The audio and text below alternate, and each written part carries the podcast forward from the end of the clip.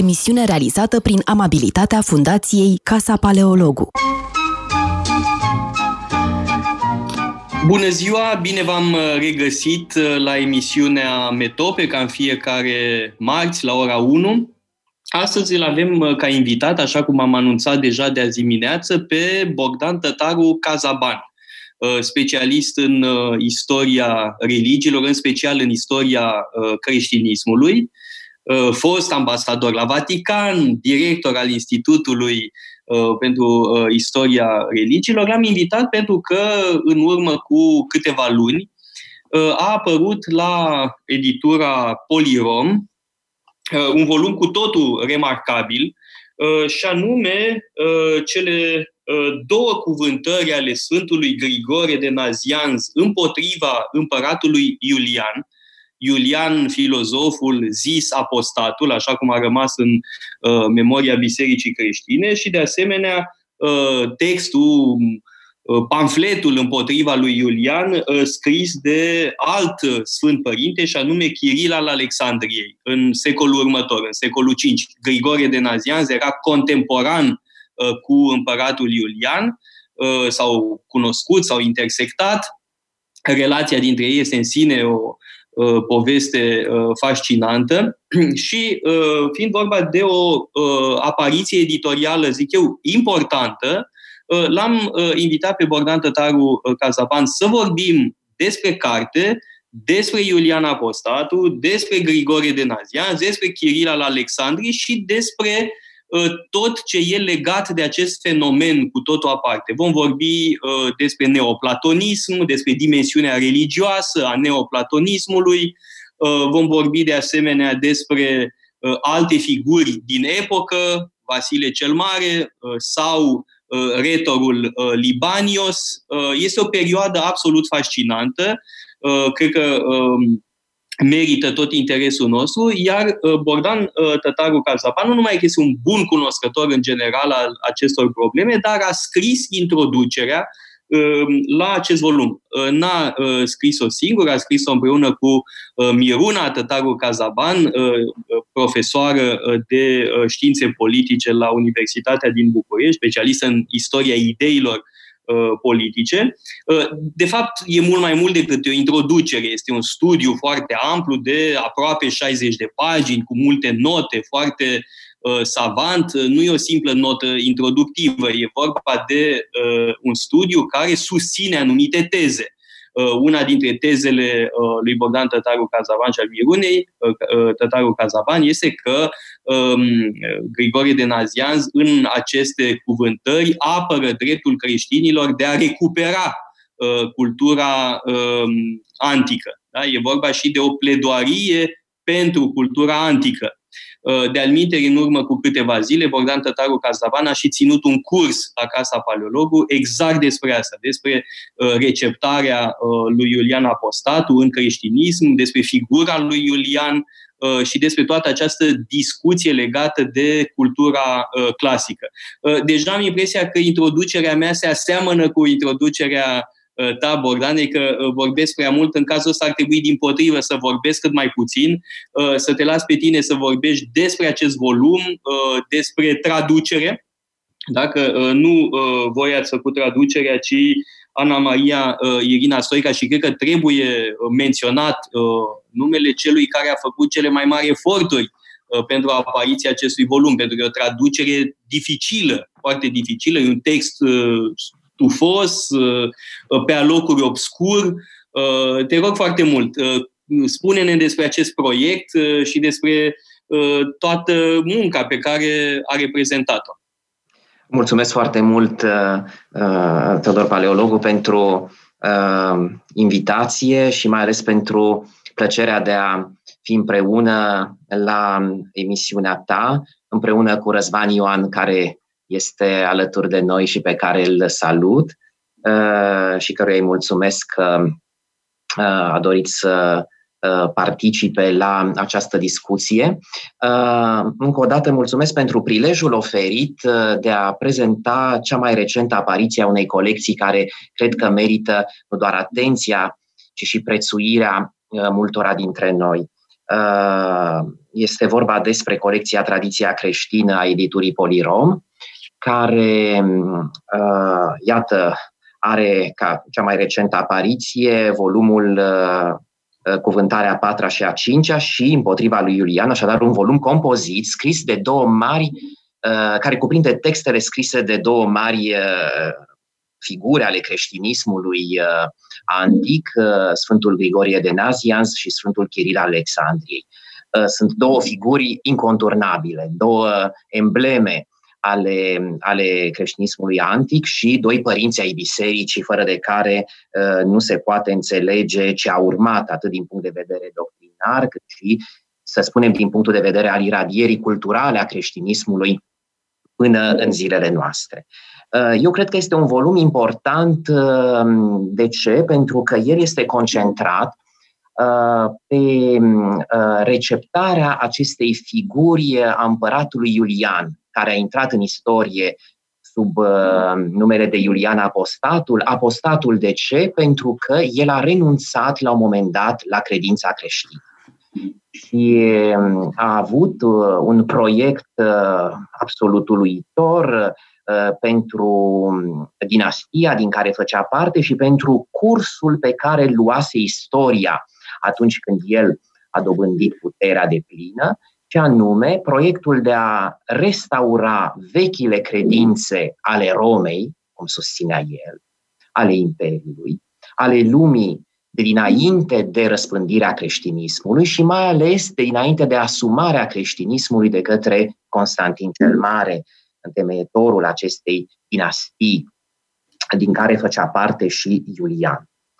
Prin urmare, este un volum format din uh, două texte de calibru, să spunem, uh, comparabil, dar de factură diferită. Aș vrea să uh, spunem celor care binevoie să ne asculte uh, uh, că este vorba în primul și în primul rând despre două, uh, despre un pamflet în două, cu două voleuri, cum spun francezii, cu, do, cu format din două părți. Uh, pamfletul îi aparține Sfântului Grigorie de Nazianz, este un, uh, o piesă de retorică absolut excepțională pentru cei care pot să-l guste în original și destul de dificil pentru cei care îl citesc în traducere, indiferent de limba în care este tradus. Pentru că um, acest pamflet a fost scris după toate regulile retoricii antice. Sfântul Grigore de Nazianz fiind în tinerețea lui atât de sedus de arta oratorică, încât își propusese să devină el însuși retor.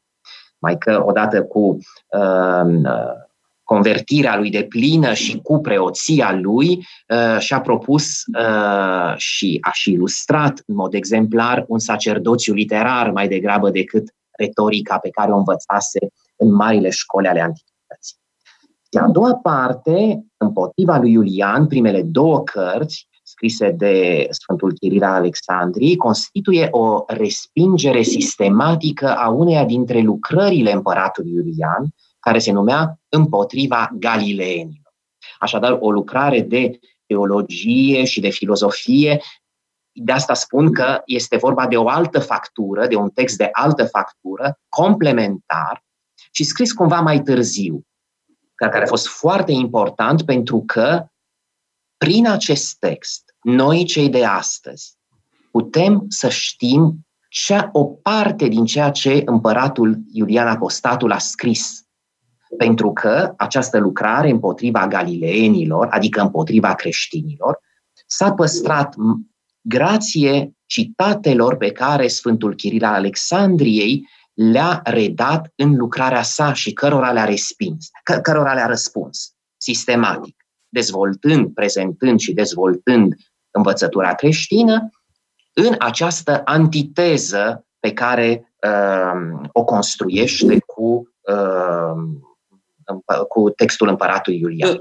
Așadar, e un volum important din punct de vedere istoric, din punct de vedere cultural, din punct de vedere teologic, el are, credem noi, cei care am contribuit fiecare în funcție de specializarea lui și de putințele lui, uh, el are așadar o, o semnificație mult mai, mai largă și în acest uh, motiv am apreciat foarte mult prilejul pe care îl ofer pentru a vorbi despre el. Traducerea aparține doamnei Ana Maria Irina Stoica. E un efort absolut excepțional pentru că e vorba despre sute de pagini din greaca veche care au fost traduse. Ediția este bilingvă. Ediția este îngrijită de coordonatorul colecției, profesorul Adrian Muraru de la Iași, uh, căruia îi datorăm uh, doar această colecție, nu doar coordonarea ei, ci și, uh, de pildă, primele trei volume din această colecție, care constituie cred că cea mai amplă traducere a lui Origen în limba română, pentru că este vorba despre traducerea textelor, comentariilor lui Origen la uh, uh, primele cărți ale Pentateucului. Uh, revin, e o, o, o lucrare care nu putea fi făcută, credem, de un singur om. Uh, am fost noi înșine, adică eu și soția mea Miruna, am fost invitați de coordonatorul colecției să contribuim și am oferit un studiu care își propune, așa cum spuneai, întâi de toate să uh, încadreze în epocă aceste texte. Să ofere celor care uh, vor dori să uh, deschidă cartea, să o cumpere și, desigur, să o studieze, uh, noi ne dorim acest lucru, uh, să ofere principalele repere bibliografice, principalele ipoteze interpretative. Uh, cu alte cuvinte, am dorit să, într-un să, să, să propunem o hermeneutică a acestui moment extraordinar din istoria creștinismului, care uh, este situat în secolul al IV-lea și care, cum vă spuneam, este esențial pentru ceea ce a urmat. Dar nu este vorba numai de un plonjeu istoric, este vorba și despre o perspectivă asupra uh, a ceea ce a generat acest moment, uh, tensiunea dintre împăratul Iulian apostatul și uh, uh, marile figuri ale creștinismului din epocă. Uh, în ce privește colecția în care a apărut uh, această carte, m-a surprins. Este un mic uh, fapt, dar cred că nu lipsit de interes, și anume că în uh, catalogul uh, editurii Polirom, în catalogul online, apare, uh, pe pagină apar trei titluri. Primul titlu este această traducere însoțită de studiu introductiv, după care al doilea titlu, titlu este o carte uh, scrisă de Averroes, de Ibn Rushd, o traducere din arabă a unui gânditor musulman, gânditor musulman din Spania. Și a treia carte este o carte uh, scrisă de John Mason, uh, în traducere, evident, jurnalul unei emisiuni medicale la evrei. Cu alte cuvinte, pe o singură pagină. Nu, nu, Vedem e probabil o eroare. Nu, e probabil o eroare pe pagina Polirom.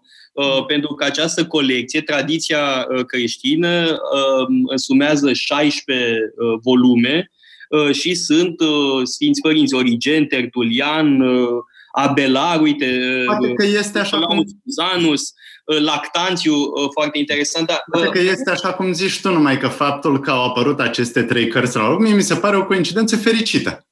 Și arată am înțeles, deschiderea... am, am, am, înțeles, uh, am înțeles observația, sigur că da. Uh, e, e important totuși să, să precizăm că, pe de o parte, coexistența acestor titluri în catalog este un lucru semnificativ și bucurător, pe de altă parte, uh, faptul că ele nu fac parte din aceeași colecție, așa, nu, uh, doar, doar strict, uh, strict din, uh, uh, cum să spun, pentru a, pentru a fi corecți față de ceea ce Aș înseamnă profil. Să adaug uh, pentru cei care ne ascultă o informație care cred că este uh, interesantă. Uh, împăratul Iulian a scris, așa cum spunea și Bogdan Tătaru Cazaban, uh, o carte împotriva creștinilor, împotriva galileenilor, cum spunea el. Uh, din păcate, acest tratat nu uh, ne-a parvenit decât sub formă de citate Uh, citatele din uh, cartea lui Chiril uh, da, sunt constituie tot ce știm despre această uh, lucrare. Uh, la fel s-a întâmplat cu o altă carte uh, împotriva creștinilor a lui Celsus. Da, este un autor din uh, secolul II uh, după Hristos, ai un, uh, un text împotriva creștinilor, o, o critică adusă creștinismului, pe care n-am cunoaște-o dacă n-ar fi răspuns Origen, acestui tratat. Acum, avem două cazuri, ambele foarte interesante, numai că, în mod evident, cunoașterea creștinismului la Iulian este net superioară. Uh, fie normal acest lucru, pentru că Iulian a fost educat ca creștin și nu numai că a fost educat, dar a fost foarte fervent în uh, adolescența și tinerețea lui. A fost foarte, mă rog, tinerețea, a murit la 33 de ani, deci uh, săracul n-a apucat uh, să practice multă vreme uh, noile lui uh, credințe. În orice caz, uh, ce vreau să spun este că uh, Iulian avea o cunoaștere din interior uh, a creștinismului. De altfel și ciuda lui împotriva uh, creștinismului vine tot cumva din interior, din uh, experiențe ale lui, din uh, trăiri uh, uh, proprii. Uh, dar avem aceste două uh, tratate uh, critice la adresa creștinismului care nu, ni, nu ne sunt cunoscute decât datorită uh, celor doi mari teologi, Origen în secolul III și Chiril în secolul V există o excepție, din păcate, uh, și anume tratatul împotriva creștinismului al filozofului Porfir. Porfir este unul dintre cei mai importanți filozofi uh, neoplatonicieni, discipolul cel mai apropiat al lui Plotin și care a scris și el un tratat împotriva creștinismului, care însă nu ne-a rămas deloc. Da? Sunt doar niște mici citate, niște fragmente fragmente, niște firimituri. Zic din păcate pentru că am fi putut compara evoluția cunoașterii creștinismului, pe de o parte, uh, uh, anumite diferențe în interiorul neoplatonismului, pentru că și Porfir și Iulian sunt filozofi neoplatonicieni, atâta numai că uh, Iulian este un neoplatonician foarte profund religios. Și asta trebuie să spunem celor care ne ascultă, Uh, uh, Iulian uh, Apostatu era un om eminamente pios în, mă rog, așa cum înțelegea el adevărul religios. Pe de altă parte, este un autor de tratate filozofice. Este ca și Marcus Aurelius, un împărat filozof. Atâta numai că Marcus Aurelius a scris doar pentru sine, da? cugetările lui Marcus Aurelius sunt uh, scrise doar pentru uzul propriu, nu erau destinate publicării, în timp ce Iulian Apostatu este un autor neobosit uh, de uh, tratate, polemici, scrisori, discursuri de tot felul. Da? El este un filozof angajat, uh, polemist uh, și foarte exaltat de, uh, de ceea ce considera el misiunea proprie. Uh, cred că ar trebui să ridicăm următoarea întrebare. De ce s-a convertit Iulian? Ce a devenit, s-a convertit de la creștinism la păgânism? De ce a devenit Iulian apostatul și de ce a vrut să aducă această schimbare în Imperiu? Și cred că aici ar trebui să ne uităm la două lucruri, dar bineînțeles aștept de la Bogdan Tataru Cazaban să ne explice mult mai în detaliu. Pe de o parte ar trebui să ne uităm la convingerile sale personale, la atitudinea filozofică, și cred că ar trebui subliniat faptul că gândirea neoplatonică era o gândire filozofică foarte elegantă. Foarte elegantă, pentru că de la un principiu, de la un singur principiu, încercau filozofii neoplatonici să deducă întregul univers. Ă, ceea ce, bineînțeles, seamănă mult cu încercările actuale ale științei de a ajunge la o teorie unică a lumii, prin care să înțelegem lumea. Deci atracția neoplatonismului cred că era firească pentru orice uh, persoană inteligentă, cum se vede și în cazul lui Augustin, care a fost atras de neoplatonicieni. Pe de o parte. Pe de altă parte, cred că ar trebui să ne gândim la dimensiunea politică.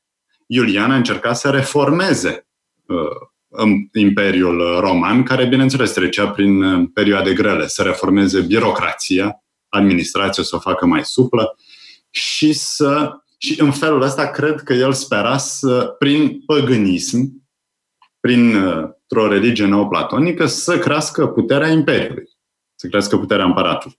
Uh, așa este sau uh, îmi scapă ceva important în motivațiile lui Iulian? Da. Uh, um, acum, eu cred că e bine să, să spunem, uh, pe de o parte, că Iulian uh, a exercitat o uh, fascinație extraordinară asupra celor care uh, i-au fost aproape în epocă, dar și asupra celor care i-au studiat uh, figura, acțiunea, textele de-a lungul secolelor până în zilele noastre.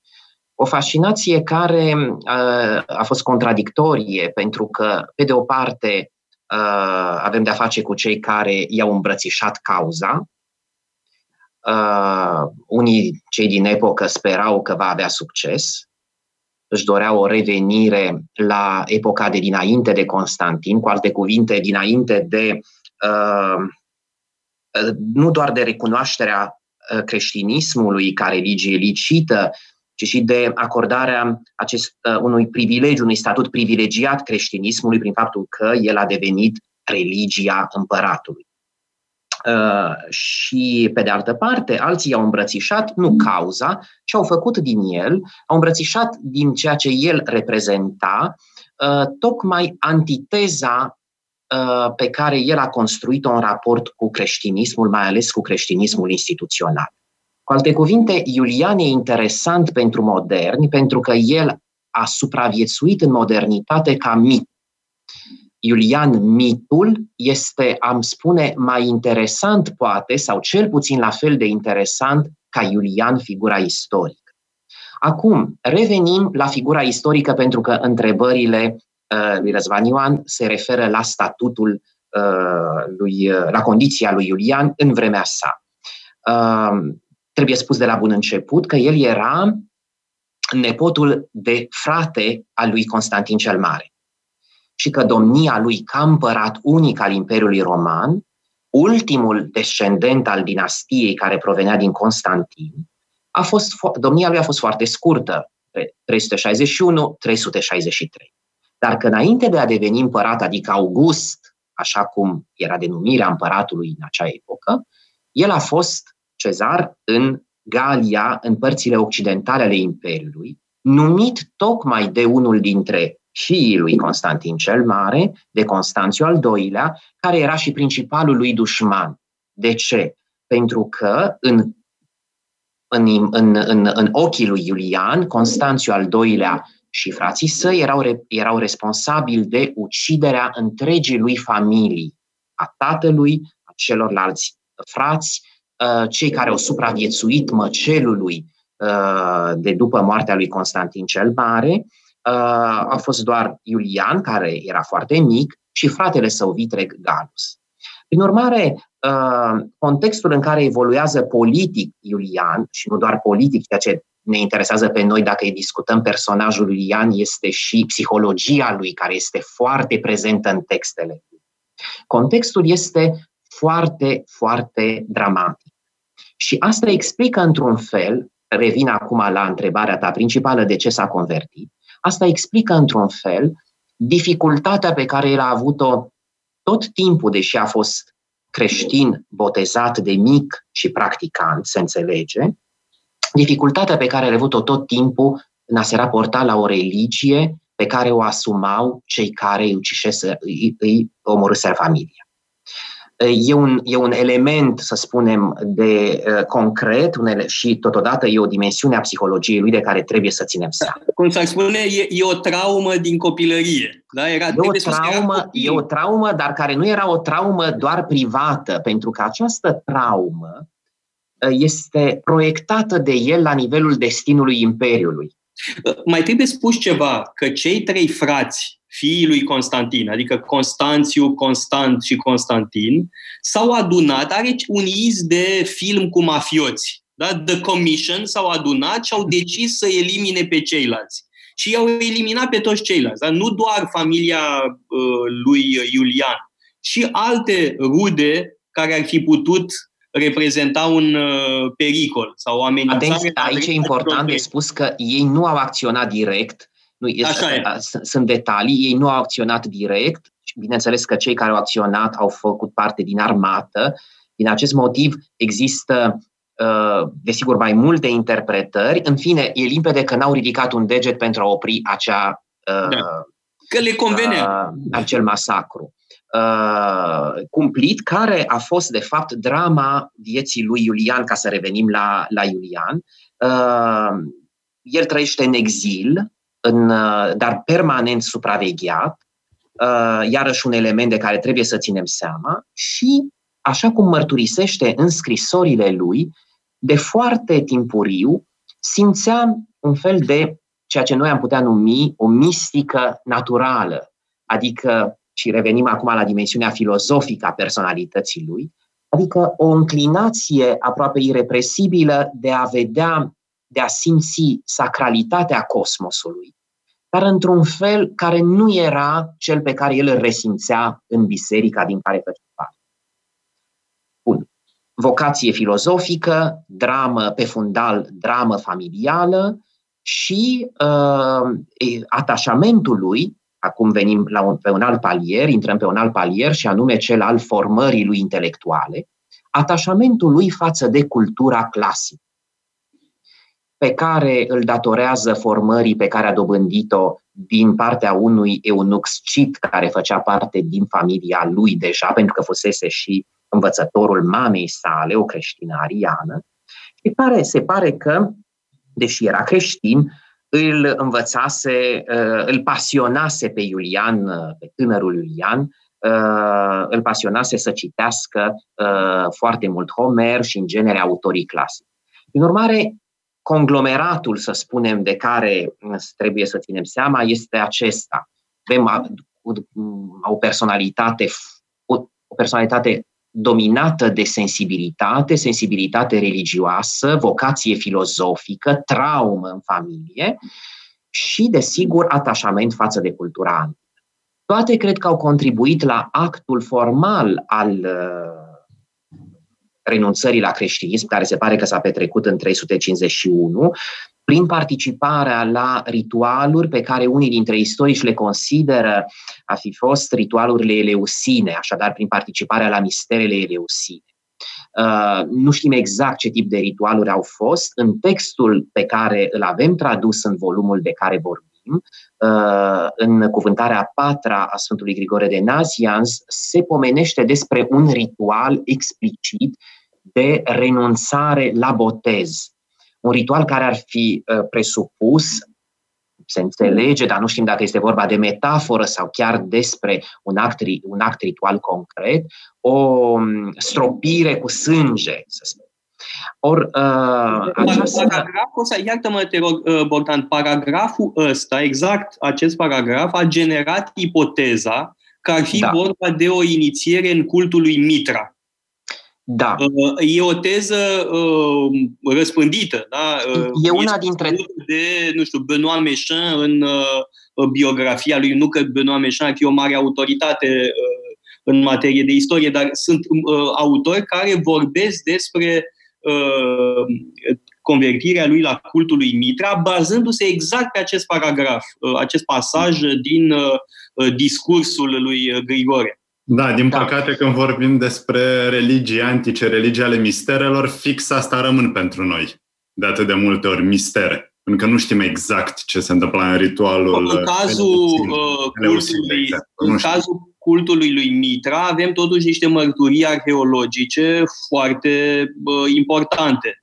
Adică cultul lui Mitra este studiat și pornind de la mărturii arheologice. Cel mai faimos uh, sau uh, cel mai accesibil, poate, Uh, este uh, templul uh, lui Mitra din Roma, da? de sub Bazilica San Clemente. Da? E un loc celebru și acolo poți să, mă rog, reconstitui cât de cât cum arăta un ritual în cultul lui Mitra. Dar nu e evident, da? nu e, asta e o interpretare, cum spunea Bogdan Tătaru Cazaban, nu e evident că e vorba chiar de asta. Nu știu ce, ce, ce părere ai, Bogdan. A fost una, a fost una dintre, dintre interpretări, una dintre tezele istorice.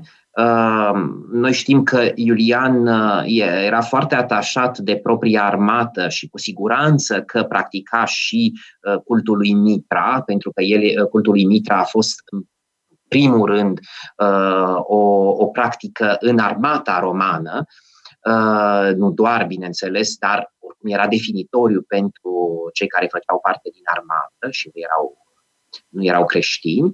În orice caz, o altă interpretare a fost cea pe care v-am pomenit-o, care se bazează pe anumite referințe din scrisorile lui, lui Iulian, din care ar reieși faptul că cei care au prezidat la acest ritual de renunțare la creștinism și de inițiere în misterele pe care tânărul Iulian dorea să le cunoască, uh, ar fi fost uh, filozofi neoplatonici, inițiației înșiși în uh, misterele eleusine și nu atașați mai ales de cultul lui Mitra.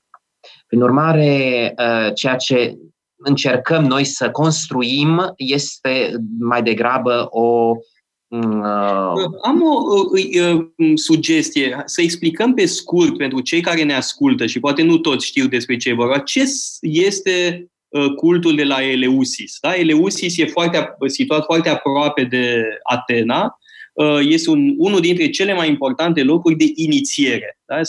Și e vorba de un cult Uh, pe care uh, mitologia îl atribuie zeiței Demetra. Da? Demetra este cea care instituie uh, acest cult împreună cu Persefona. De fapt, e vorba de răpirea Persefonei de către Hades, iar zeița Demetra, mama Persefonei, o caută pe Persefona peste tot în lume, nu e primită bine mai nicăieri, însă e foarte bine primită la Eleusis. Da?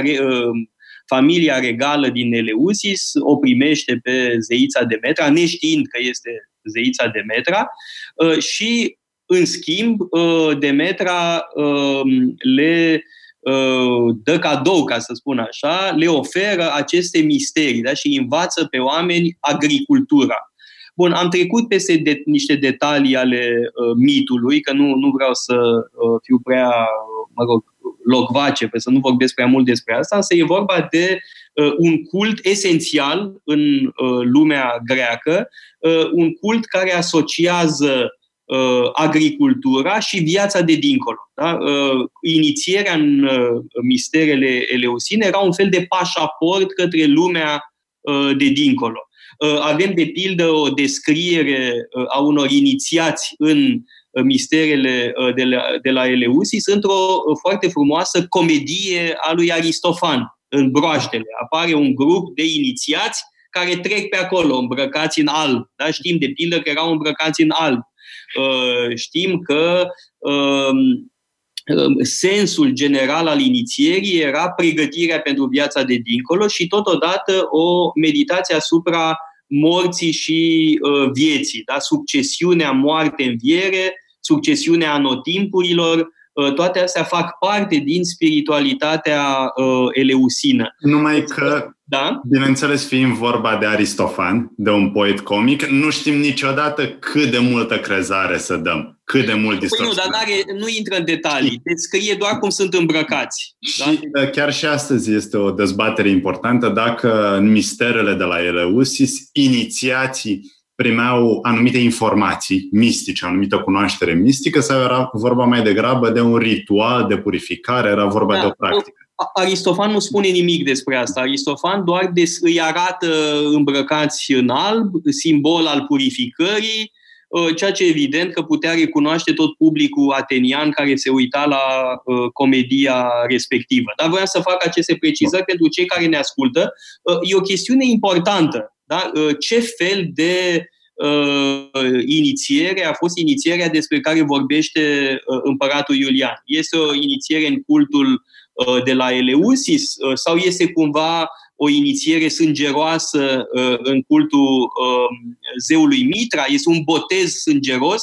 Da? De aia s-a mers pe această idee. Da? Pentru că inițiatul era, cum să spun, udat stropit. cu sângele, stropit cu sângele unui taur sacrificat. Da? Și Acum, sunt, uh... ce cred că e important, dacă mi îngăduiți, este să, uh, să uh, ținem seama de faptul că unele dintre uh, lucrurile prezente în pamfletul uh, absolut excepțional din punct de vedere retoric al Sfântului Grigore de Nazians sunt desigur proiecții sunt de, proiecții ale lui uh, el cunoștea multe lucruri uh, prin uh, intermediari, să spunem, pentru că erau informații care îi veneau treptat în, în acea epocă. El nu se afla în centrul puterii, nu locuia la Constantinopol, nu locuia la Roma, era în provincie, dar avea uh, un frate care uh, era la curtea imperială și care se pare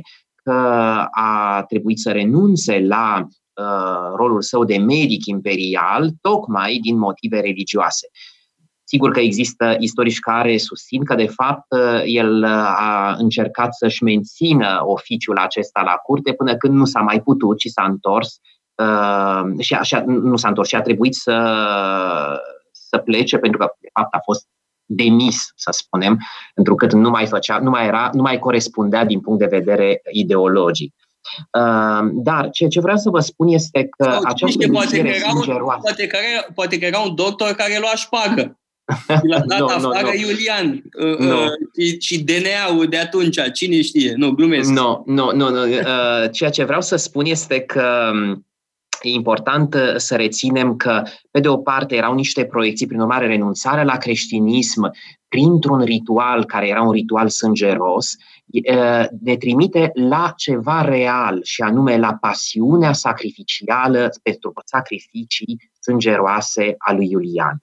El, în construcția uh, lui uh, religioasă, care era o construcție sincretică, acorda un rol central jertfei, ca act suprem religios, prin care și aceasta era o dimensiune arhaică a sensibilității sale religioase.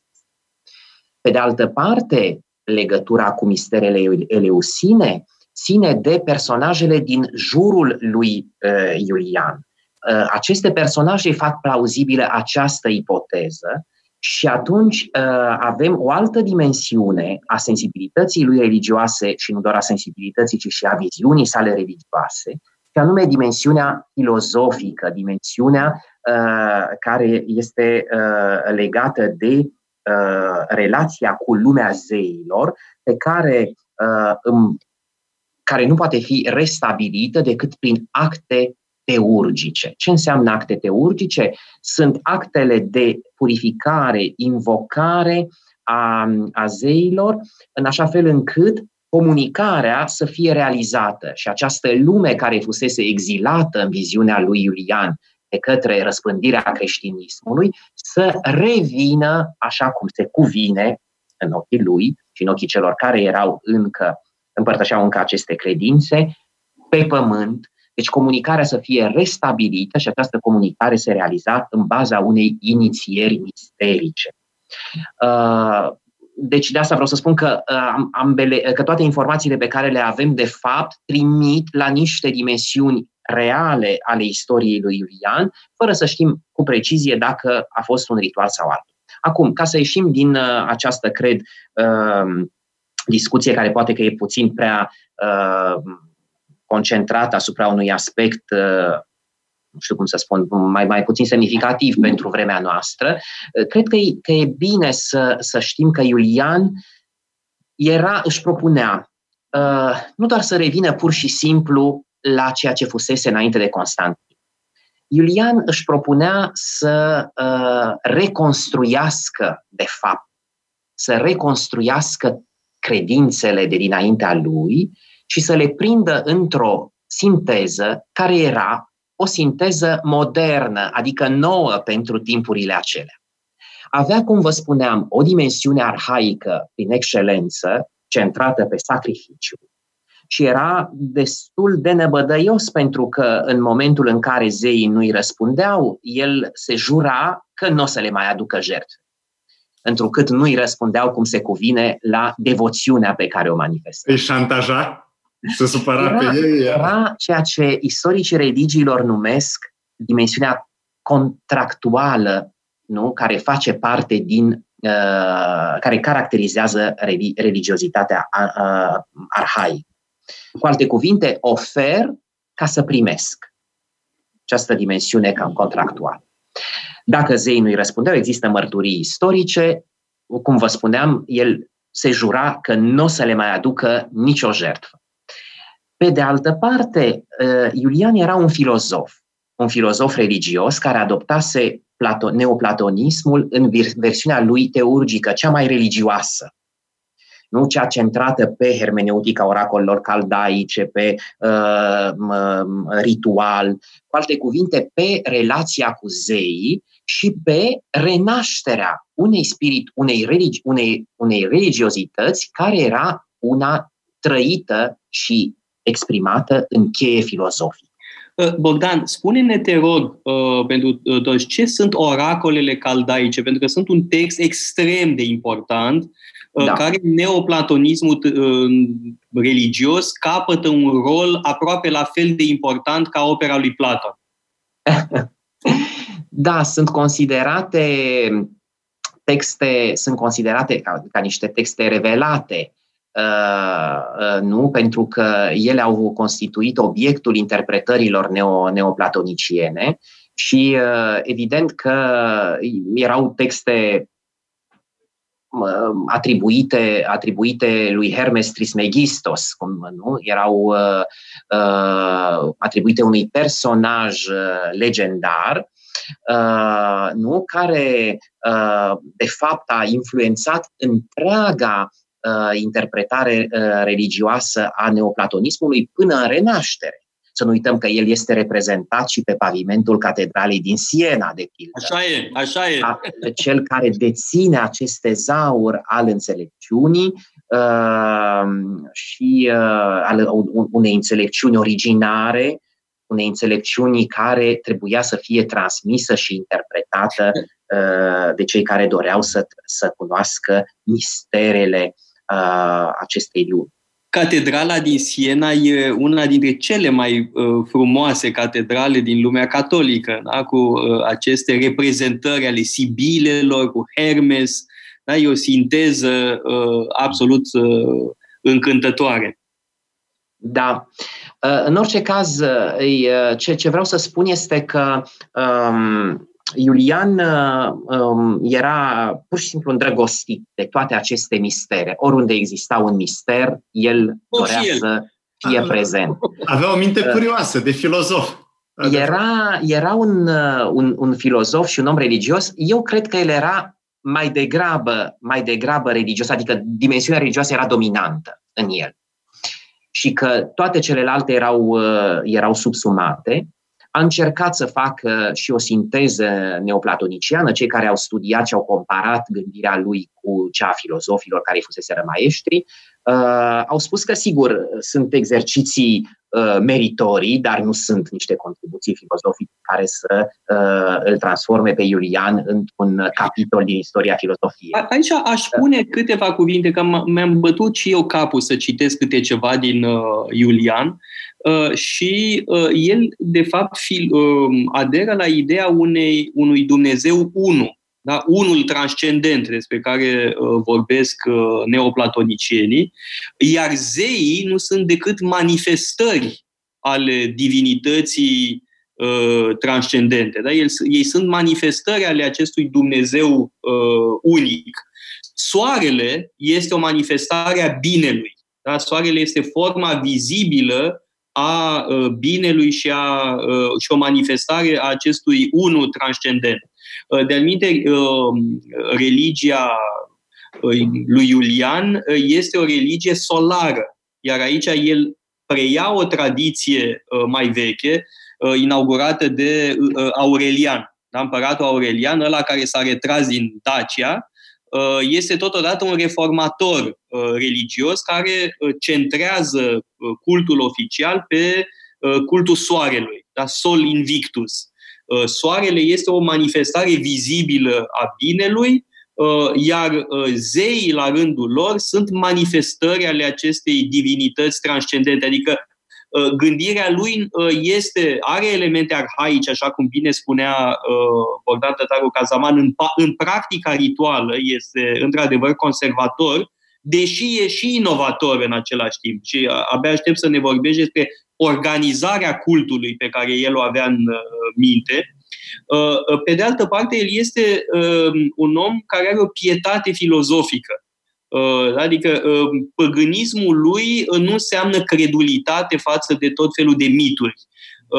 Este vorba de o pietate justificată filozofic în această tradiție platonică, dar atenție, există un platonism Uh, de tip Plotin Porfir, care este, uh, sigur, are, sunt oameni pioși, fără îndoială, uh, iar pe de altă parte îl avem pe Iulian și aș zice Iamblicos sau Maximos, maestrul lui Iulian, da? care mai mult pun accentul pe practica teurgică. Da, e, e, cele două dimensiuni sunt, sunt bine ilustrate. Acum, uh, cum vă spuneam, Iulian încearcă o sinteză și nu doar o sinteză, ci, o, uh, ci construirea unei unități, adică prinderea într-un sistem unitar, cât se poate de coerent, a multor elemente de ritual, de religiozitate, de cult, uh, care făceau parte din, să spunem, contexte religioase diferite și care se întâlneau în practica din acea vreme. Uh, el era un adept al cultelor pe care, care erau practicate în mod, în mod uh, principal în, uh, în principal în Roma. Era un, era un adept, de pildă, al cultului Marii Mame, nu? care era un cult adoptat la Roma și esențial în, în identitatea religioasă civică a Romei, dar pe care el îl interpretează din perspectivă neoplatoniciană. Uh, evident că preia pe filieră dinastică această venerație față de soare, care era proprie tatălui lui Constantin cel Mare, lui Constantin înainte de, de, de convertirea la creștinism. Există și o întâlnire între cultul față de soare, asocierea între soare și Apollo, da? Helios Apollo, și uh, uh, adoptarea a creștinismului nu? de către Constantin cel Mare, iar Iulian se vede pe această filieră dinastică restauratorul inclusiv din punct de vedere religios nu? a unui adevăr care, la care renunțase uh, Constantin cel Mare. Toate acestea sunt prinse, cum, cum, cum vă spuneam, într-o încercare de coerentizare a lor. Și aici el este cu adevărat modern, pentru că proiectul lui politico-religios nu este unul de revenire pur și simplu la situația dinainte. Nu. El își propune să uh, îi învețe pe toți cei care doresc să-l urmeze evident că își extinde această proiecție asupra întregului imperiu, ceva care arată diferit de ceea ce exista înainte ca el să prezinte această viziune. Și uh, arată diferit dintr-un alt motiv, nu doar pentru că Iulian avea această propensiune sistematică filozofică. Uh, arată diferit pentru că Iulian își construiește viziunea într-un context deja marcat de creștinism. Și aici avem uh, o mărturie um, paradoxală uh, despre influența pe care creștinismul avea deja, sau ponderea, să spunem, socială și culturală, mai ales a creștinismului. De ce? Pentru că într-o scrisoare, Iulian îi propune unui mare preot uh, cum să reformeze, de fapt, cultul și cum să-l organizeze. Ori această reformă a cultului presupunea o etică sacerdotală care nu făcea altceva decât să reflecte etica creștină, așa cum era ea prezentată și cu, despre care, bineînțeles, că Iulian știa din propria sa practică, cunoștea direct lucrurile. Uh, organizarea uh, cultului uh, regională, metropolitană, locală, era o organizare care reflecta organizarea bisericii primare. A scris despre acest lucru, este nu o ipoteză, ci este o teză uh, de care trebuie să uh, fim conștienți atunci când studiem figura lui Iulian Apostatu și impactul lui uh, și receptarea acestei, acestei figuri. Cu alte cuvinte, Iulian gândește reforma religioasă în termenii organizării deja ai creștinismului.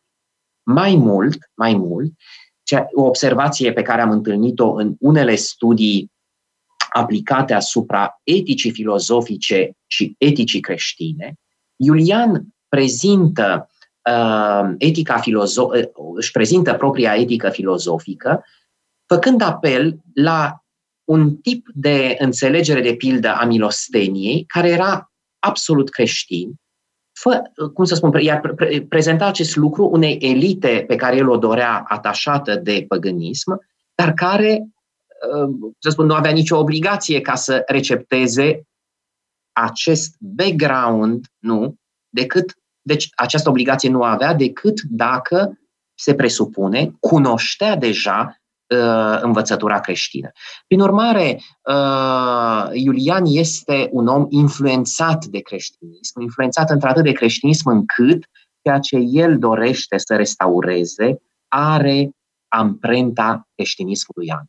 Asta este o mărturie paradoxală pe care el o aduce, cazul lui o da, uh, Bogdan, uh, spune-ne, uh, pornind de la textul lui Chiril al Alexandriei, de la tratatul lui pornind, care sunt principalele reproșuri pe care Iulian le aduce creștinismului? Zic principalele, că sunt destul de multe și nu avem timp să le discutăm pe toate, dar care sunt principalele acuzații ale lui Iulian la adresa creștinismului? sunt de natură practică sau teoretică, teologică? Deci, mai de toate, de toate felurile. Erau din, de toate felurile, cum spune, cum spune uh, Teodor Paleologul. Uh, uh, pentru, pentru Iulian, creștinismul era o invenție barbară. Iulian se prezintă pe sine ca restaurator, prin urmare este împotriva acestei inovații care a pătruns în imperiu și strică imperiul, răspândindu-se. O invenție barbară, cu alte cuvinte, nu face parte din cunoașterea originară care s-a transmis potrivit lui Iulian de la începuturile acestei lumi și până la el. El avea o viziune, să spunem, mai degrabă monolitică asupra acestei, acestei cunoașteri originare de care dorea să se împărtășească prin, uh, prin misterele la care participa. Uh, cu alte cuvinte, creștinismul vine din, de la marginea Imperiului, este infidel și față de iudaism, pentru că nu este un monoteism fidel, nu? Întrucât vorbește despre trei, care în viziunea lui uh, Iulian, nu această treime, contrazice monoteismul originar iudaic, și pe de altă parte este și barbar. Deci are, o, e, e, cum vă spuneam, o invenție absolut infidelă și barbară. Aș folosi un cuvânt franțu, de origine franceză, bricolaj. Mie așa mi se pare că uh, Iulian vede creștinismul, ca un bricolaj uh, dubios. Da, o, da acum, el nu este neserioasă el nu este original în, în viziunea aceasta, pentru că și, cum mai spus și Celsus și Porfir, probabil și alții, împărtășeau această, această viziune despre uh, caracterul barbar al creștinismului. Ce trebuie să înțelegem noi prin asta? Și anume, uh, trebuie să înțelegem că uh, în, uh, în viziunea acestor uh, intelectuali atașați de cultura păgână, de paideia tot ceea ce nu era grec era străin, era barbar și nu putea să fie inclus în formarea omului în așa fel încât el să-și atingă excelența și, din punct de vedere religios, să intre într-o relație cu zei. Cu alte cuvinte, uh, non-grecitatea creștinismului îl făcea respingător. Din acest motiv, Iulian dorește să facă tot ce îi stă în putință prin măsurile administrative pe care le va lua ca împărat, în așa fel încât creștinismul să nu mai aibă acces la grecitate. Această întâlnire dintre creștinism și cultura greacă este văzută de Iulian ca o imensă ipocrizie, ca o viclenie extraordinară din partea unor barbari care se inserează într-o lume din care nu fac parte de drept și folosesc instrumentele unei lumi la care nu au drept. Ei, această viziune a lui Iulian, exprimată de pildă într-un decret din 362, prin care el dorea să interzică profesorilor creștini din școlile publice, profesori mai ales de retorică, nu, dar nu numai de retorică, cei care predau Homer, să interzică dreptul la predare dacă ei nu împărtășesc credințele lui Homer, adică credințele grecești. Ei, din acest motiv, prin acest decret, Iulian, de fapt, vrea să rupă legătura care deja se țesea de câteva secole între creștinism și cultura greacă. Îmi aduc aminte în contextul ăsta de o anecdotă pe care vreau să o povestesc pentru a introduce o noțiune. Ehm, tatăl meu, cum știți, a fost la liceu uh, Spiru Haret și cu vreo 10 ani înainte uh, fusese la Spiru Haret și Noica. Noica și alți uh, oameni care ulterior au devenit celebri și au, l-au avut profesor timp de un an de zile pe Dan Barbilian, da? pe poetul Ion Barbu. Dan Barbilian era un matematician genial, un tip foarte neconvențional, puțin mă rog, puțin ciupit, poate, uh, într-o anumită măsură, da? și Dan Barbilian le-a dat la, le-a dat la prima lor uh, întâlnire, la primul curs, le-a dat un, un extemporan. Și toți au luat note mizerabile. Erau, toată clasa erau nuli la matematică. Și vine Dan Barbilian în a, la a doua oră și spune sunteți inapți și nedemni de a face matematică. Drept care vom face tot anul poezie franceză și veți primi notele la matematică. Uh, eu cred că și Iulian gândea despre creștini că sunt inapți și nedemni de umanioarele clasice, de paideia greacă. Da? Cred că asta este da. Uh, formula care condensează atitudinea lui Iulian. Da? Inapți și nedemni. Pentru că e vorba și de o inaptitudine în uh, concepția lui. Da? Prietenii lui creștini, mă rog, din tinerețe, Grigore de Nazianz, Vasile cel Mare, Uh, s-au frecat cu manioare, dar de fapt este o, uh, mă rog, o, o aparență, o, o aparență superficială. Nu? Cam, cam asta cred că este atitudinea lui. Și în același timp, el consideră că e periculos uh, să-i lași pe creștini să se uh, pareze cu, da, să se împăuneze cu podoabele uh, culturii uh, grecești, pentru că pot să distrugă din interior, este subversiv Uh, da? Cam asta este, uh, cred eu, uh, viziunea lui Iulian. În orice în orice caz, e, e, formula este foarte potrivită. Într-adevăr, inapți pentru că erau barbari, prin urmare, natural erau inapți, Uh, aici uh, Iulian nu era deloc politic corect, nu avea deloc uh, viziunea care ar fi putut fi asimilată Apropo, de... e o statuie a lui Iulian la Paris, da? pentru că Iulian Apostatul a fost proclamat împărat în, la Luteția da? Pariziorum. Da, Există o statuie a lui, acum mi-e teamă pentru statuia lui să nu fie distrusă, să nu fie scris pe el, nu știu, rasist sau ceva de genul ăsta. Uh, nu cred că multă lume știa de uh, Iulian a postat toate aceste detalii, dar după ce ne explică Bogdan Tătaru Cazaban, Mergem și distrugem statuia. Conexiunea din Franța se gândească, hopa, avem aici pe cineva care nu merită. De ce, uh, de ce, vă, spun, uh, de ce vă spun asta? Că, pentru că Iulian avea o viziune, într-adevăr, specială despre relația dintre etnicitate și uh, caracteristicile uh, regionale, să spunem, ale um, unui, unei, unei populații, să spunem, sau ale unui, unui, uh, unei comunități. Uh, și uh, vorbea, bineînțeles, despre virtuți și despre defecte.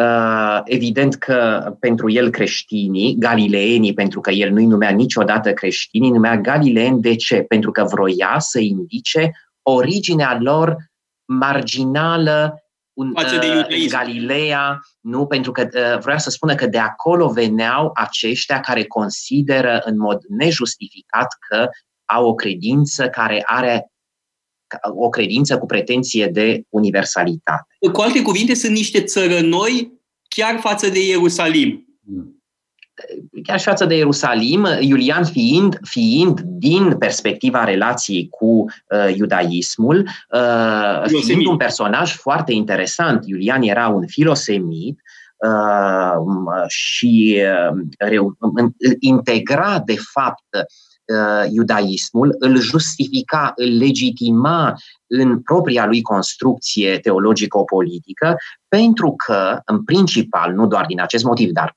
principal pentru că iudaismul avea în centrul său jertfa la templu.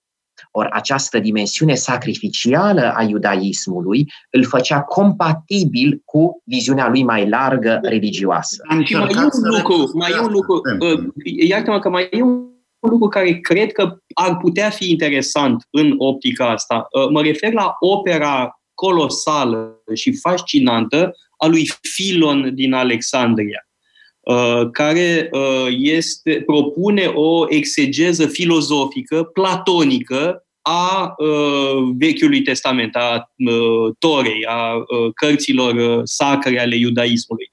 Este un iudaism împăcat cu filozofia platonică, iar Filon are o enormă influență asupra unor gânditori creștini. Mă gândesc în primul rând la Origen, dar nu doar Origen, și Ambrozie în secolul IV.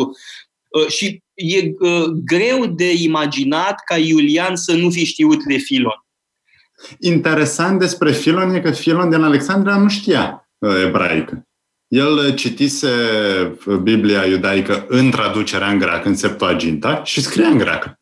Deci era adevărat, era evreu, dar evreu uh, grec. Răzvan, oricum știa mai bine decât mine. da, eu, eu, nu vreau să vă, eu nu vreau să vă contrazic uh, uh, sub nicio formă. Noi uh, încercăm să uh, prezentăm celor care ne ascultă și, desigur, să ne bucurăm și între noi uh, de, de lucrurile pe care le putem ști uh, unele cu un grad de certitudine mai mare decât altele. Uh, în orice caz, pe chestiunea, pe chestiunea aceasta, eu aș zice că uh, Iulian cu siguranță cunoștea uh, cunoștea multe lucruri din interiorul creștinismului. El fusese format în Capadocia, în acea parte a Imperiului, unde trăise în exil, după care avusese o peregrinare formativă care ține de revenirea lui la uh, credințele precreștine uh, și uh, peregrinarea asta a cuprins, desigur, Pergam, Efes, Atena. Acolo, acolo îi întâlnește pe Grigore și pe Vasile, cei care vor deveni Grigore de Nazians și Vasile al Capadociei, Uh, și uh, nu, nu, ei nu îl, îl privesc de la distanță. Iulian venise acolo a un, un important membru al familiei imperiale, deși se dorea filozof să nu nu? Să, nu, să nu credem că putea să intre într-o relație de fraternitate, de fraternizare cu toată lumea. Și sigur că perspectiva pe care Grigore de Nazianz a avut-o asupra lui Iulian așa cum reiese din uh, cuvântarea aceasta, cuvântările acestea pe care el le scrie la ceva vreme după, uh, perspectiva nu a fost deloc favorabilă. El îi face un portret în cuvântarea a cincea celebru în uh, istoria creștinismului și în istoria culturii, din care reiese că Iulian avea o personalitate nevrotică, o, o personalitate excesivă, era un excesiv și un nevrotic, de fapt. Ehm, eh, ceea ce este esențial din această percepție și eh, în această percepție și în acest portret polemic este că Grigore, departe de a vrea să ne spună că Iulian era un bolnav, vrea să ne spună că era un non-filozof prin temperament.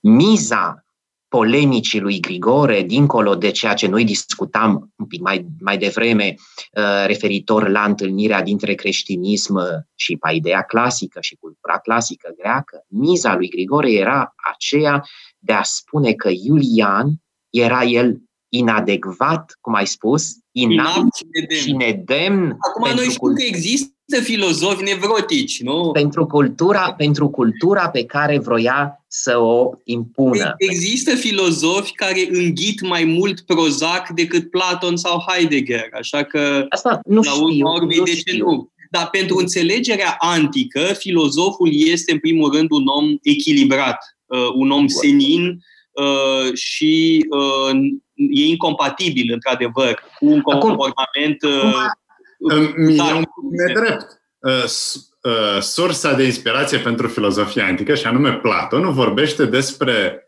uh, nebunia specifică filozofului, mania în dialogul Fedros. Da, numai că uh, e altă nebunie, este nebunia uh, entuziasmului, da? este exact. ceva dincolo de rațiune. Uh, Platon nu se referă la uh, filozofii depresivi care iau uh, Prozac.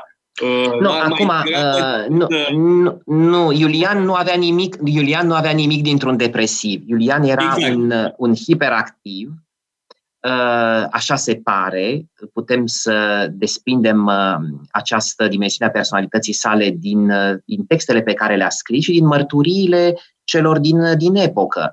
Uh, era un hiperactiv, un excesiv, cineva care se implica întotdeauna Uh, în, atunci când simțea că, că trebuie să fie pe, pe scenă, să fie protagonist. Era un protagonist, Iulian, uh, nu avea nimic din reținerea uh, egvanimă, uh, solemnă, nu distantă pe care o presupunea atât portretul clișei, în, în clișee, să spunem, al filozofului, cât și portretul clișeizant al uh, împăratului. Uh, el era cumva, în ochii creștinilor care l-au criticat, un antifilozof și un antiîmpărat. Era un om cu adevărat original, uh, care, uh, a cărui originalitate îi, îi lăsa perplex chiar pe cei care îl iubeau sau pe cei care îl însoțeau cu admirație. De pildă, este povestită o scenă în care uh, Iulian uh, stă ore întregi în ploaie pentru a ruga pe, pe Poseidon să, să uh, oprească ploaia. Sub privirile perplexe ale curții care îl însoțea și care evident stătea sub adă, la adăpost. Uh, Evident că Iulian uh, sărea de pe tron și își îmbrățișa un prieten uh, care venea mm, și evident îi făcea elogiul ritual care trebuia să-l facă în fața unui împărat. Faptul că el sărea de pe tron și își îmbrățișa prietenul era un act care era receptat în epocă uh, tocmai ca fiind în contradicție cu portretul imperial ritual. Or, um, e un, toate aceste lucruri erau lucruri reale, sunt elemente reale, nu? Nu, uh, care sunt prezente în pamfletul lui Grigore de Nazians, evident, exagerate, inflamate, în așa fel încât din acest portret să iasă uh, un personaj monstruos, dar ceva din excesivitatea uh, reală a lui Iulian uh, rămâne rămâne. Dar nu, Iulian... Sunt pasaje uh, în, în cele două discursuri care sunt de rea credință.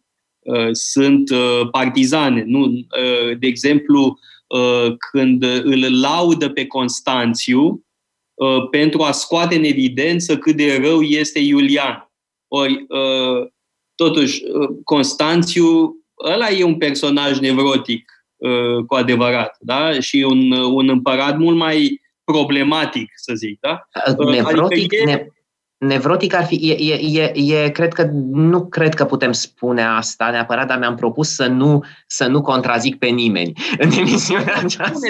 Te rog, contrazimă, nu, um, te rog chiar foarte mult. Uh, Așa, dar era, era, un împărat, uh, era un împărat care ținea enorm la poză. Uh, știți că există uh, mărturii despre felul în care el apărea, uh, cum se purta, cum își manifesta generozitatea. Toate sunt în favoarea acestui hieratism imperial absolut incredibil, care era propriul lui Constanțiu. Or, antiteza pe care o creează Grigore de Nazians între Iulian, împăratul apostat, care renunță, deși fusese botezat la credință. Asta este foarte interesant, că el este, de fapt, primul împărat al Imperiului uh, Roman care fusese botezat și care renunța. Ceilalți s-au botezat după, s-au botezat mai târziu. Dar el fusese botezat de mic și renunțase la credință. Prin urmare, uh, atenția de care se bucură, atenția critică de care se bucură din partea marilor personaje ale creștinismului din epocă, ține în bună măsură de această condiție a lui. Pe de altă parte, era cum spuneam, un personaj original, un personaj se pare nevrotic, în orice caz cu o mare capacitate de entuziasmare, Uh, și care contrasta complet cu hieratismul imperial al predecesorului său, Constanțiu al II-lea, care era un creștin arian. Dar mai trebuie să spus un lucru legat de uh, Iulian. Uh, când este trimis în Galia, nimeni nu se așteaptă să facă miracol. Ori el face miracol, adică câștigă niște bătălii absolut uh, uh, formidabile. Da? Este un mare general Uh, și uh, nu te gândești că un filozof uh, neoplatonician va fi un mare general. Ei bine, filozoful se dovedește un mare general, se dovedește un foarte bun administrator și, cum bine spunea, era un, un personaj hiperactiv. Se, mereu se găsește informația că nu dormea. Da? Lumea se întreba, dar când doarme asta? Că, după ce termina treburile de împărat, se apuca noaptea să scrie. Să citească și să scrie. Să răspundă. Și mai e foarte interesant când îl nemulțumea uh, cineva sau ceva, răspundea printr-un tratat. De exemplu, a fost nemulțumit de atitudinea uh, locuitorilor uh, din Antiohia și a ținut să le răspundă. Asta e, e extraordinar, da? E ca, mm pamflet, să le răspundă printr-un text, uh, mă rog, polemic, uh, nu știu, filozofic e poate mult spus, dar polemico-filozofic, da? faimosul uh, misopogon, da? cel care urăște barba. Răzvan Ioan vrea să ne spună ceva, am impresia. Uh, mă gândeam că Iulian Apostatu s-ar fi simțit mult mai bine în secolul 20 la Hollywood de, decât uh, pe tronul uh, Imperiului Roman. Uh, Bun, dar apropo de energia sa fantastică, totuși nu e puțin lucru în câțiva ani să vrei să reformezi păgânismul, păgânismul care nu era o religie a unei cărți, cum este creștinismul sau iudaismul, să încerci să dai coerența asta filozofică, să încerci să reformezi imperiul, să mergi într-o campanie militară, într-o campanie militară în Est, după ce în Vest, cum bine spunea Toader Paleologul în vest are un mare succes, neașteptat contra galilor, contra francilor și a germanilor. După aceea merge în est. Are o campanie unde, bun, campania nu este încununată de succes, bineînțeles, dar el împinge această campanie pentru că vrea legitimitate.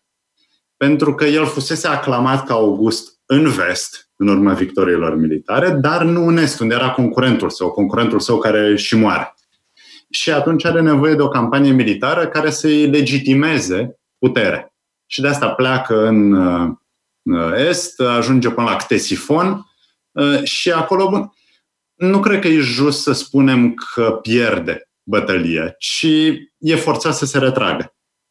Este rănit și aici e o dezbatere, nu de fapt de ce a murit. Uh, da în, la... piesa, în piesa lui Henrik Ibsen, cel care îl ucide pe, uh, Henrik, pe uh, Iulian este un prieten din copilărie. Asta este fantezia lui uh, Henrik Ibsen. Cel care, cel care îl ucide pe Iulian este uh, un creștin, Agaton, care fusese convertit la creștinism de către Iulian în tinerețea lor. Mm. Uh, și de uh, mă rog, supărare, decepție, dezamăgire, îl ucide pe uh, Iulian. Asta este ecoul unei uh, versiuni conform căreia Iulian a fost asasinat de un creștin. Dar lucrul ăsta nu e deloc uh, dovedit în vreun fel. Nu, nu, nu. Nu este, nu este dovedit și nu este, uh, nu este uh, asumat uh, pentru că deși, deși există, există niște mărturii, uh, să spunem, de după moartea lui, uh, lui Iulian, că această ipoteză nu a unei intervenții divine care a, despre această intervenție divină, iertați-mă, despre această intervenție divină, nu, care a făcut în așa fel încât uh, dușmanul creștinilor să uh, fie înjunghiat pe câmpul de luptă, uh, pe acel câmp de luptă în care el vrea să fie, el era protagonistul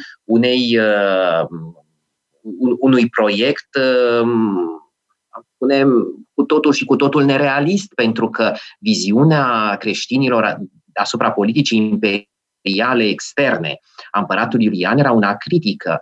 Ei mai degrabă susțineau uh, o încercare, o tentativă de negociere diplomatică uh, nu, în relație cu Imperiul Sasanid, decât uh, atacarea, atacarea Imperiului.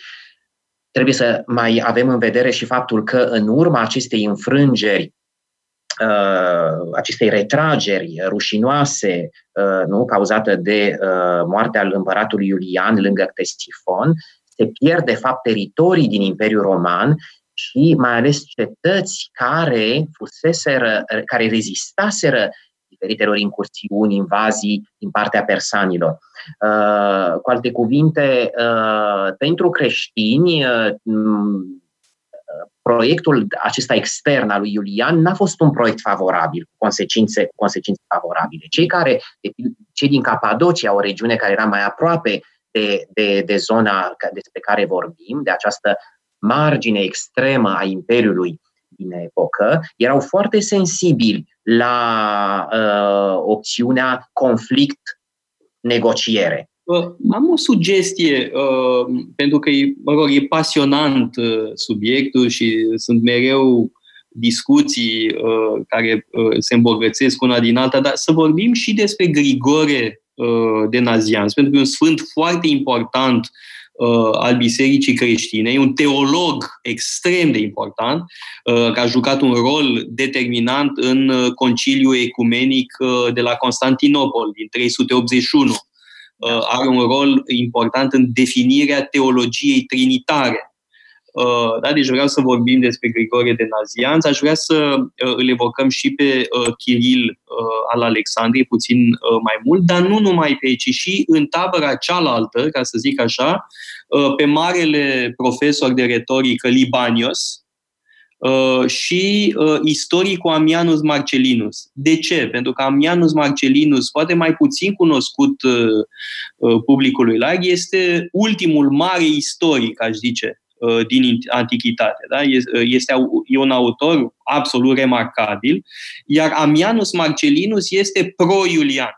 Uh, de-al în istoriile lui Amianus Marcellinus avem descrierea morții lui Iulian, care este demnă de moartea lui Socrate în viziunea lui Amianus Marcellinus. Da? Este o moarte senină, o moarte filozofică, întocmai ca în dialogul Phaidon, Uh, Iulian este înconjurat de prieteni care îl plâng, iar el le, ordon, el le ordonă să nu plângă pentru că sufletul lui urmează să se înalțe uh, în uh, mă rog, la astre, nu știu.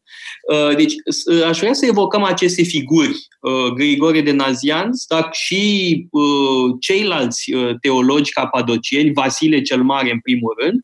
Aș vrea să ne spui mai multe despre cum văd ei cultura clasică, dar și despre rolul lor bisericesc, rolul lui Vasile în Uh, dezvoltarea monahismului, rolul lui Grigore de Nazianz în uh, formularea teologiei uh, trinitare, de asemenea Chiril și apoi cei doi autori, să, să zicem, păgâni, Amianus Marcellinus și Libanios. Și rolul lui Libanios și influența lui Libanios asupra unor autori creștini. Mm. Dragă Teodor Paleologu, mă invit să țin ori un curs, ori să răspund ca la examen, ceea ce mi s-ar părea, ceea ce mi s-ar părea totuși, totuși mult prea mult pentru, pentru întâlnirea noastră, dar îți mulțumesc pentru acest prilej, pentru că putem spune totuși câteva lucruri. lucruri esențiale, nu, despre importanța acestor, acestor personaje care în biserică sunt, uh, sunt sfinți, care se bucură de, uh, de cinstire și uh, pe bună dreptate, pentru că ei au influențat, au, au forjat, de fapt, chipul creștinismului așa cum îl, l-am primit până în, în, în modernitate. Grigore de Nazianz este unul dintre marii părinți ai bisericii Uh, el uh, este contemporan cu, uh, cum, după cum am văzut, cu împăratul Iulian. E de aceeași vârstă, sunt fix de aceeași vârstă. Sunt de, de aceeași vârstă. În plus, în plus, uh, vine dintr-o familie care uh, se afla în Capadocia, la Arians, lângă Nazians. Nazians este pentru istoria creștinismului important, tocmai pentru că a, acolo a avut uh, sediu uh, episcopal tatăl lui Grigore de Nazians, cum i-am spus uh, noi, deși eu aș fi fost mai degrabă pentru formula Grigore din Nazians, întrucât uh, um, asta ar indica mai degrabă locul, originea lui, locul în care s-a născut și uh, nu faptul că a fost episcop acolo, era fost doar episcop auxiliar, deci ajutător al, uh, al tatălui său, Grigore cel Bătrân. Convertit, devenit episcop, și care a jucat un rol important, de pildă, în alegerea lui Vasile cel Mare ca arhiepiscop al cezarei Capadocii. Grigore și cu Vasile se întâlnesc în uh, timpul formărilor la Atena. Există nu se știau dinainte?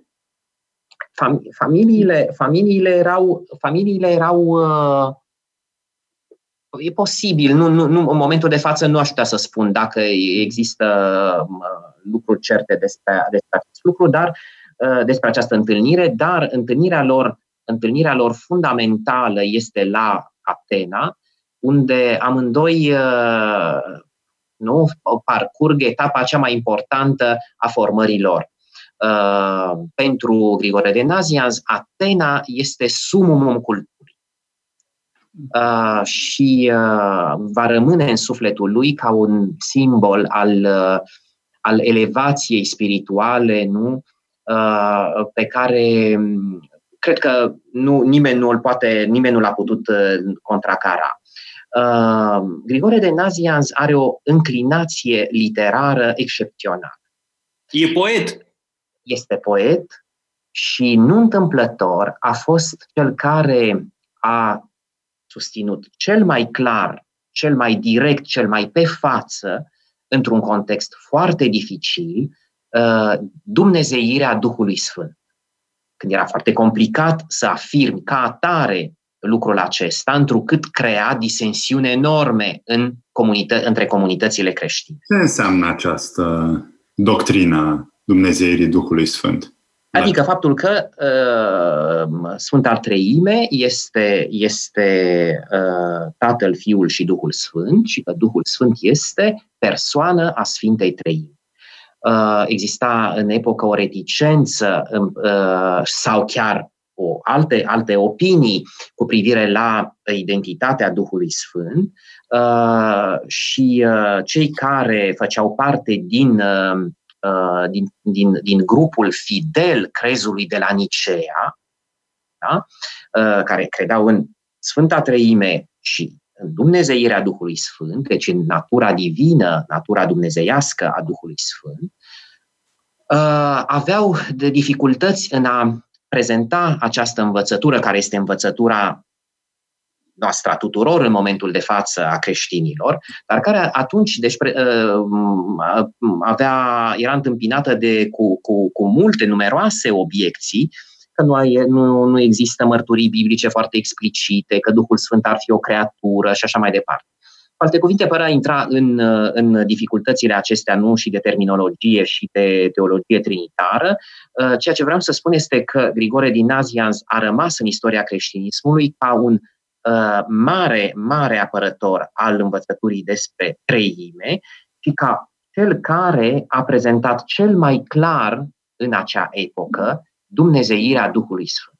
El spunea că vorbește despre, că poate vorbi despre Duhul Sfânt și aici fac legătura cu ceea ce Teodor Paleolog a menționat despre el, tocmai pentru că este poet.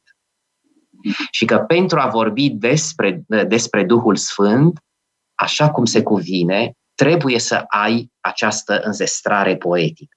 Nu? Teologul, spunea el, este ca o liră, o liră și uh, pe coardele căreia Duhul trebuie să cânte.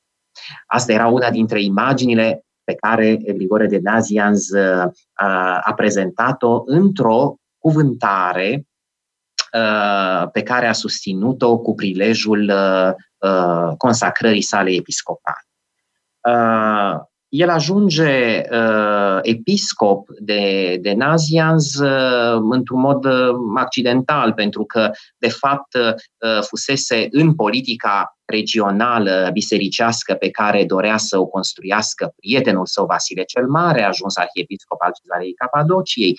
Era un oraș uh, um, destul de nesemnificativ, un fel de târg uh, care trebuia acoperit Uh, nu, ca sediu episcopal pentru a contracara uh, pe reprezentanții uh, arianismului.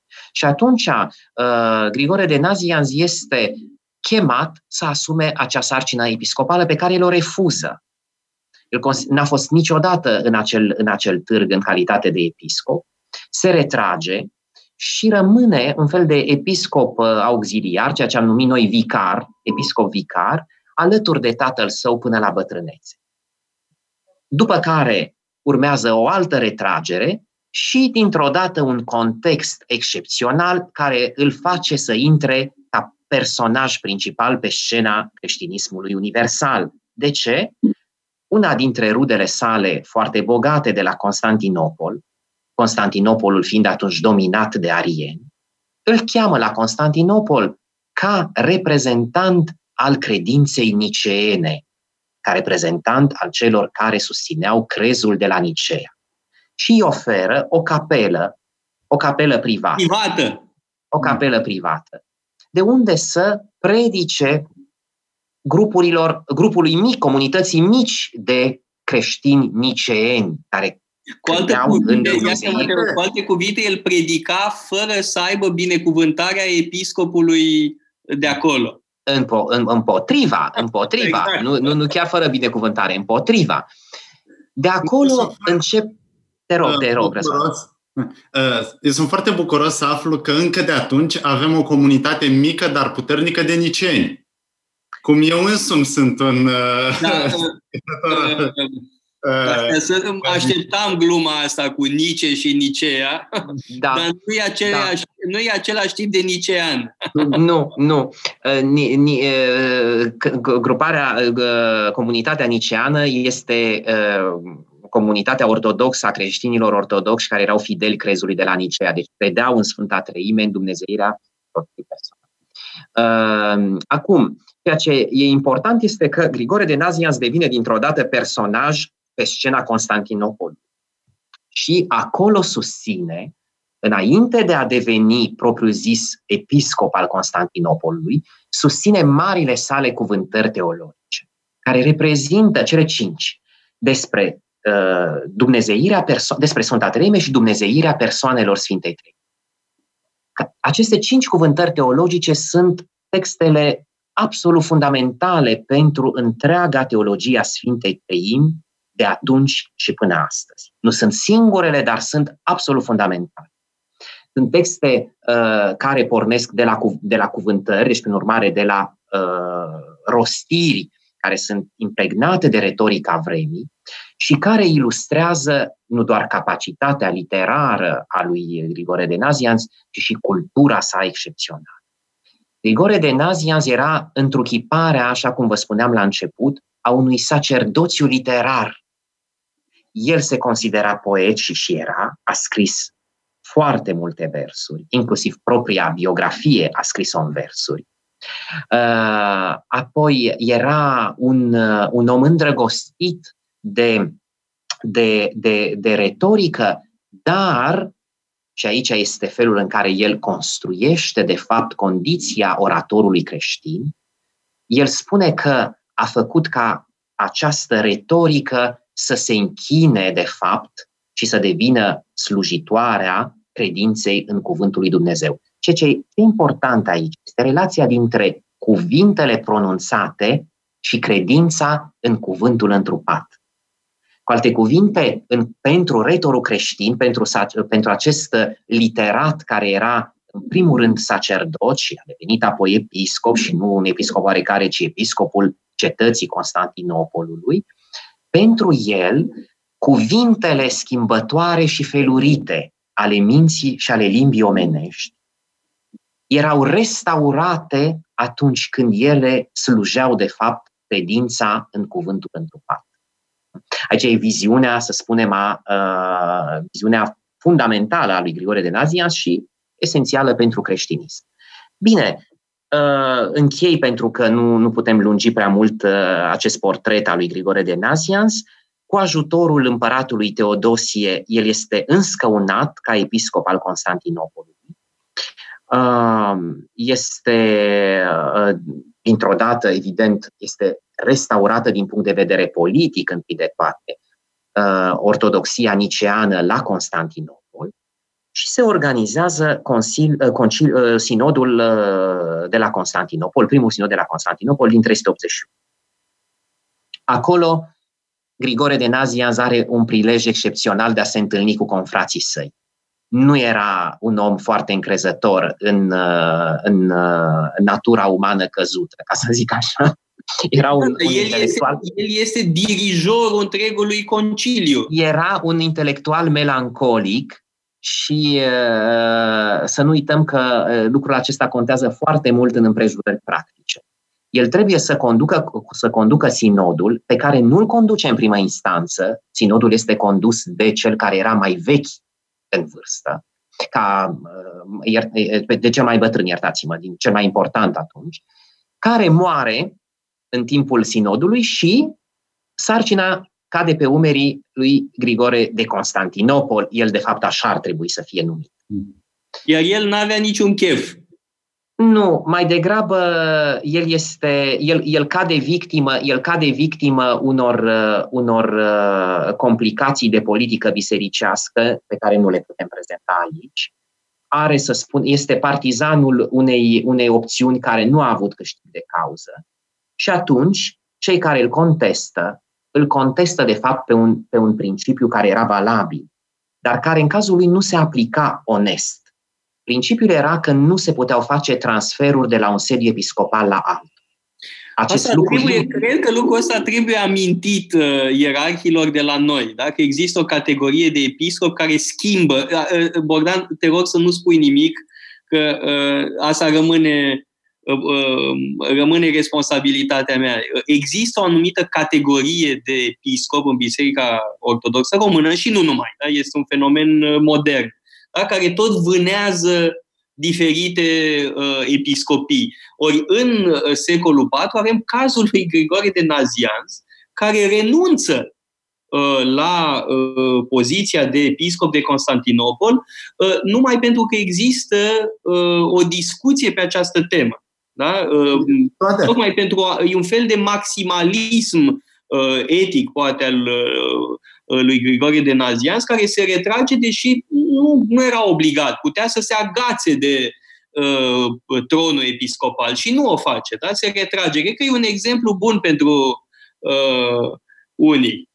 Toader, adică vrei să spui că există înalți ierarhi în Biserica Ortodoxă Română care vânează funcții ca pe niște joburi? Dar este o discuție, mă rog, e o discuție uh, care există în biserică. Da? Și, uh, sau... Dragii mei, nu, nu, nu vreau să extindem până, până acolo. Ce e important, de ce? Pentru că mm, se poate face o discuție mai aplicată despre felul în care au evoluat această practică, adică inclusiv din punct de vedere istoric și ecleziologic. Dar nu avem timp acum și nu este just, obiectul, just, just. De acord. Nu e obiectul întâlnirii noastre. Uh, uh, dar ceea ce vreau să vă spun este că poziția lui este contestată pe bună dreptate potrivit unui canon de la primul sinod ecumenic, sinodul de la Nicea, uh, și mai mult, poziția lui teologică devine foarte rigoristă. Adică el dorește să reflecte în deciziile sinodului ceea ce a susținut toată viața și ceea ce a prezentat ca fiind învățătura creștină ortodoxă referitoare la Duhul Sfânt. Or, încă o dată, formula care este adoptată la sinodul de la Constantinopol este o formulă nu atenuată, dar o formulă, um, să spunem, diplomatică, care, în, care afirmă fără să afirme ca atare. Fără să, să, să, să o spun. Stai puțin, în, în viziunea ta, ăsta e motivul principal al retragerii? Retragerea, retragerea lui, lui Sfântului Grigore de Nazianz este evident legată de contestarea propriei poziții pe baza canonului care interzicea transferul episcopilor, dar el devenise mult prea intransigent pentru pacea care trebuia să fie obținută în urma deciziei sinodului de la uh, Constantinopol. Și pacea aceasta este obținută prin intermediul unui om politic, succesorul său, care din magistrat al Imperiului devine episcop de Constantinopol, făcut o figură foarte onorabilă, Nectarie pe numele său, uh, dar care sub nicio formă nu putea să, uh, să, să fie comparat cu anvergura intelectuală, teolog și teologică a predecesorului său, Grigore de Nazianz, care se retrage, face un portret incredibil de critic uh, contestatarilor săi și, în genere, lumii foarte variate episcopale pe care o întâlnește cu acel prilej și se ocupă de educația propriului nepot Nicobul. Uh, își editează opera, uh, își pregătește pentru ceea ce însemna o, o, o, o editare a operei atunci, adică face o selecție, își rescrie textele, uh, le corectează și le încredințează într-un fel uh, nepotului său și moare în pace retras. El este, el, acesta este uh, Grigore de, de Nazianz, uh, un, încă o dată un, uh, un teolog de prim nivel, de prim nivel, un intelectual melancolic. De, de, temperamentul acesta cred că este cel care îl definește cel mai. Se pare că seamănă puțin cu Ratzinger. Uh, uh, eu ți-am spus mereu, te invidiez, te invidiez din toată, mă rog, din cum a venit din toată inima pentru faptul că l-ai cunoscut pe uh, Benedict al XVI-lea. Eu mor de ciudă da? Că tu, ai, tu l-ai întâlnit și tu și uh, Marius uh, Lazur, care l-ați cunoscut pe acest uh, mare intelectual al secolului 20 uh, și 21, da? uh, Iosef Ratzinger. Uh, eu, și, eu, și eu consider că este unul dintre ultimele spirite ale Europei clasice. Și s-a în sensul de clasic da, uh, s-a retras se... și el, așa cum s-a retras uh, Grigore de Nazianz, uh, intelectual melancolic și el, uh, intransigent teologic și el se poate spune și urmat uh, de cineva care are alte calități remarcabile la rândul lor. Uh, aș vrea să te rog să um, vorbim și despre o altă figură uh, ca să echilibrăm, să nu vorbim doar de uh, părinții bisericii, să vorbim și despre uh, Libanios da? care da. Uh, e cel mai mare profesor de retorică în secolul IV uh, și care are o operă foarte bogată. Da? Ne-au uh, parvenit multe uh, scrieri de ale lui, scrisori uh, de ale lui Libanios și are o influență majoră asupra retoricii bisericești. Da, uh, Libanios este un personaj important pentru Iulian, în ultima parte a vieții lui Iulian, era un mare profesor de oratorie. Iulian îl citește în tinerețea lui pe ascuns pentru că îi este interzis să se întâlnească cu Libanios. De ce? Pentru că Libanios susținea că arta oratorică este fundament pentru restaurarea păgânismului. Și atunci, cei care cunoșteau cumva înclinațiile Uh, lui intelectualele lui Iulian, atașamentul său mult prea mare față de cultura antică, uh, vroiau să îl mențină, să-l țină la distanță de întâlnirea cu acest mare intelectual al, uh, al, al vremii. Libanios ne-a a scris enorm, enorm, cuvântări pentru toate ocaziile, a predat atât creștinilor cât și necreștinilor și, într-un fel, deși împărtășea integral viziunea lui Iulian, el ilustrează în mod paradoxal ceea ce Iulian vroia să interzică, și anume participarea creștinilor și a necreștinilor la aceeași cultură și la același tip de învățământ. Eu cred că dacă acest moment despre care am tot discutat cu toate personajele acestea extraordinare, entuziaste, nevrotice, melancolice, sfinte, în orice caz pentru cei care cred, uh, dacă acest moment e important pentru vremea noastră, este pentru că el pune o problemă esențială. Cum participăm la același spațiu, la un spațiu comun, deși avem credințe diferite? E o formulă interesantă cea care se constituia, care, care era în, care se practica atunci, în secolul al IV-lea, și pe care Iulian pentru că era intransigent în sens contrar creștinismului, nu? dorea să o închidă pentru totdeauna, interzicând creștinilor accesul la cultură. Sigur că creștinii în acea vreme nu puteau și nu-și propuneau să interzică accesul păgânilor la cultură. Mulți dintre ei erau marilor profesori. Libanios, unul dintre ei, profesor în mod discret al lui Iulian, adică aș spune pe ascuns, dar profesor în mod direct al celui care a devenit Ioan Gură de Aur, arhiepiscopul Constantinopol.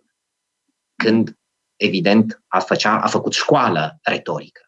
Cu alte cuvinte, de, um, um, ceea ce ție ți este foarte propriu, nu ca tematică, pentru că susții foarte mult uh, uh, învățarea uh, artei oratorice, nu? Și, uh, um, bineînțeles, importanța ei pentru în, în formarea oricărui intelectual, ei, atunci a deveni om public era absolut imposibil dacă nu aveai arta de a vorbi. De a vorbi elocvent, nu? Arta elocinței. Uh, era, era dacă, dacă vreți, competența supremă. Ori a interzice creștinilor accesul la această formare, de multe ori oferită de păgâni, dar și de creștini, dar de multe ori de, de păgâni extrem de importanți, însemna marginalizarea lor. Era o discriminare în așa fel încât relevanța lor socială să devină din ce în ce mai mică. Iulian a avut acest proiect și împotriva acestui proiect s-a ridicat Grigore de Nazianz da? pentru a înțelege miza istorico-culturală a volumului despre care vorbim și, într-un fel, semnificația acestei dezbateri, chiar și pentru zilele noastre, deși evident că sunt cu totul alte condiții și cu totul alte elemente de care trebuie să Tema discriminării e la ordinea zilei, nu? Discriminare, da. discriminare pozitivă și așa mai departe. Uh, acum trebuie explicat de ce avea Iulian uh, această marotă uh, această idee fixă, de fapt nu e o marotă, da? e o, o idee fixă pentru că el considera că un profesor are o datorie morală de coerență. Adică nu poți să predai ceva și să trăiești cu totul altfel. Da? Deci trebuie să existe un acord între convingeri și profesie. Uh, de aceea da. considera el că uh, creștinii, profesorii creștini uh, de umanioare sunt ipocriți, da? pentru că sunt în conflict cu uh, ceea ce predau. Da? Asta presupune din partea lui un accent pus pe um, sinceritate. Da? Nu, da, nu pe, pe competență pe... tehnică, ci pe sinceritate și uh, integritate etică. Pe o coerență. Da, te rog, Răzvan. Că există ideea de integritate. Noi astăzi, dacă avem un profesor de matematică, de fizică sau chiar de retorică. Uh, nu prea contează părerile sale, opiniile sale, uh, conștiința sa, întrucât pur și simplu problema sincerității nu prea intră în discuție. Problema morală. Da, uh, aș spune că Iulian, Iulian era și aici rigorist, nefiind deloc modern, adică nou pentru vremea aceea, să fie iertată aplicarea acestor categorii, dar o fac pentru a stimula puțin uh, uh, receptarea a ceea ce noi discutăm acum. Uh, Iulian pretindea din partea profesorilor această coerență între ceea ce spun și ceea ce cred, dar atenție, vorbim de profesori de, de Homer, Uh, da, nu, erau, nu, nu, nu se discuta despre profesorii de matematică sau despre, despre alți profesori. Catedrele prestigioase finanțate de Imperiu erau catedrele de retorică greacă și latină. Și una dintre consecințe de pildă la Roma, în cazul lui Marius Victorinus, a fost uh, demisia sa. El era un, unul dintre mari retori care avea o statuie în for, dar care în urma acestui edict imperial a înțeles foarte bine care este situația lui de creștin, a renunțat la catedră și s-a dedicat doar comentariilor la uh, uh, textele, textele creștine. Uh, ceea ce vreau să spun este că uh, creștinii erau, din potrivă, mai moderni. Aici, aici e interesant. Uh, de ce? Pentru că ei revendicau, revendicau dreptul la cultură și la formare și la cuvânt în baza condiției universale umane. Ei spuneau așa și Grigore de Nazian spune asta în, în, cuvânta, în pamfletul lui. Uh, din moment ce omul are capacitatea naturală de a vorbi, el, el are acces la cuvânt. Prin urmare, trebuie să aibă acces și la formarea acestei capacități.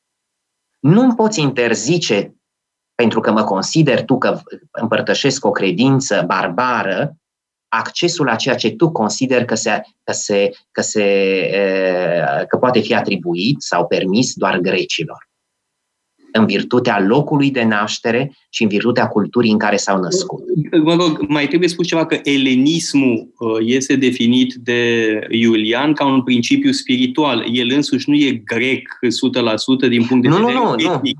Uh, dinastia lui Constanțiu și Constantin este o dinastie cu origini în Balcani. Sigur, el se, el, el se considera trac sau în orice caz avea, dar, dar când își face portretul, știe să sublinieze care sunt elementele de grecitate care sunt esențiale. Spiritual.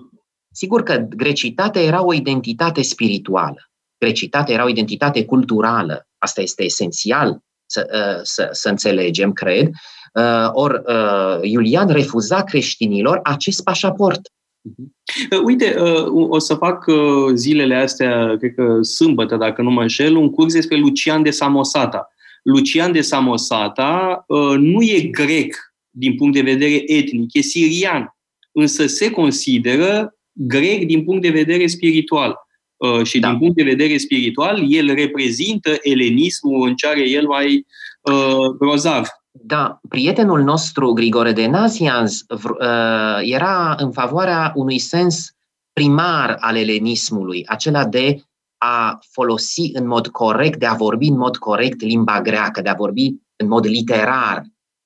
Și atunci, ă, ceea ce revendica era, așa cum v-am spus, în baza universalității condiției umane.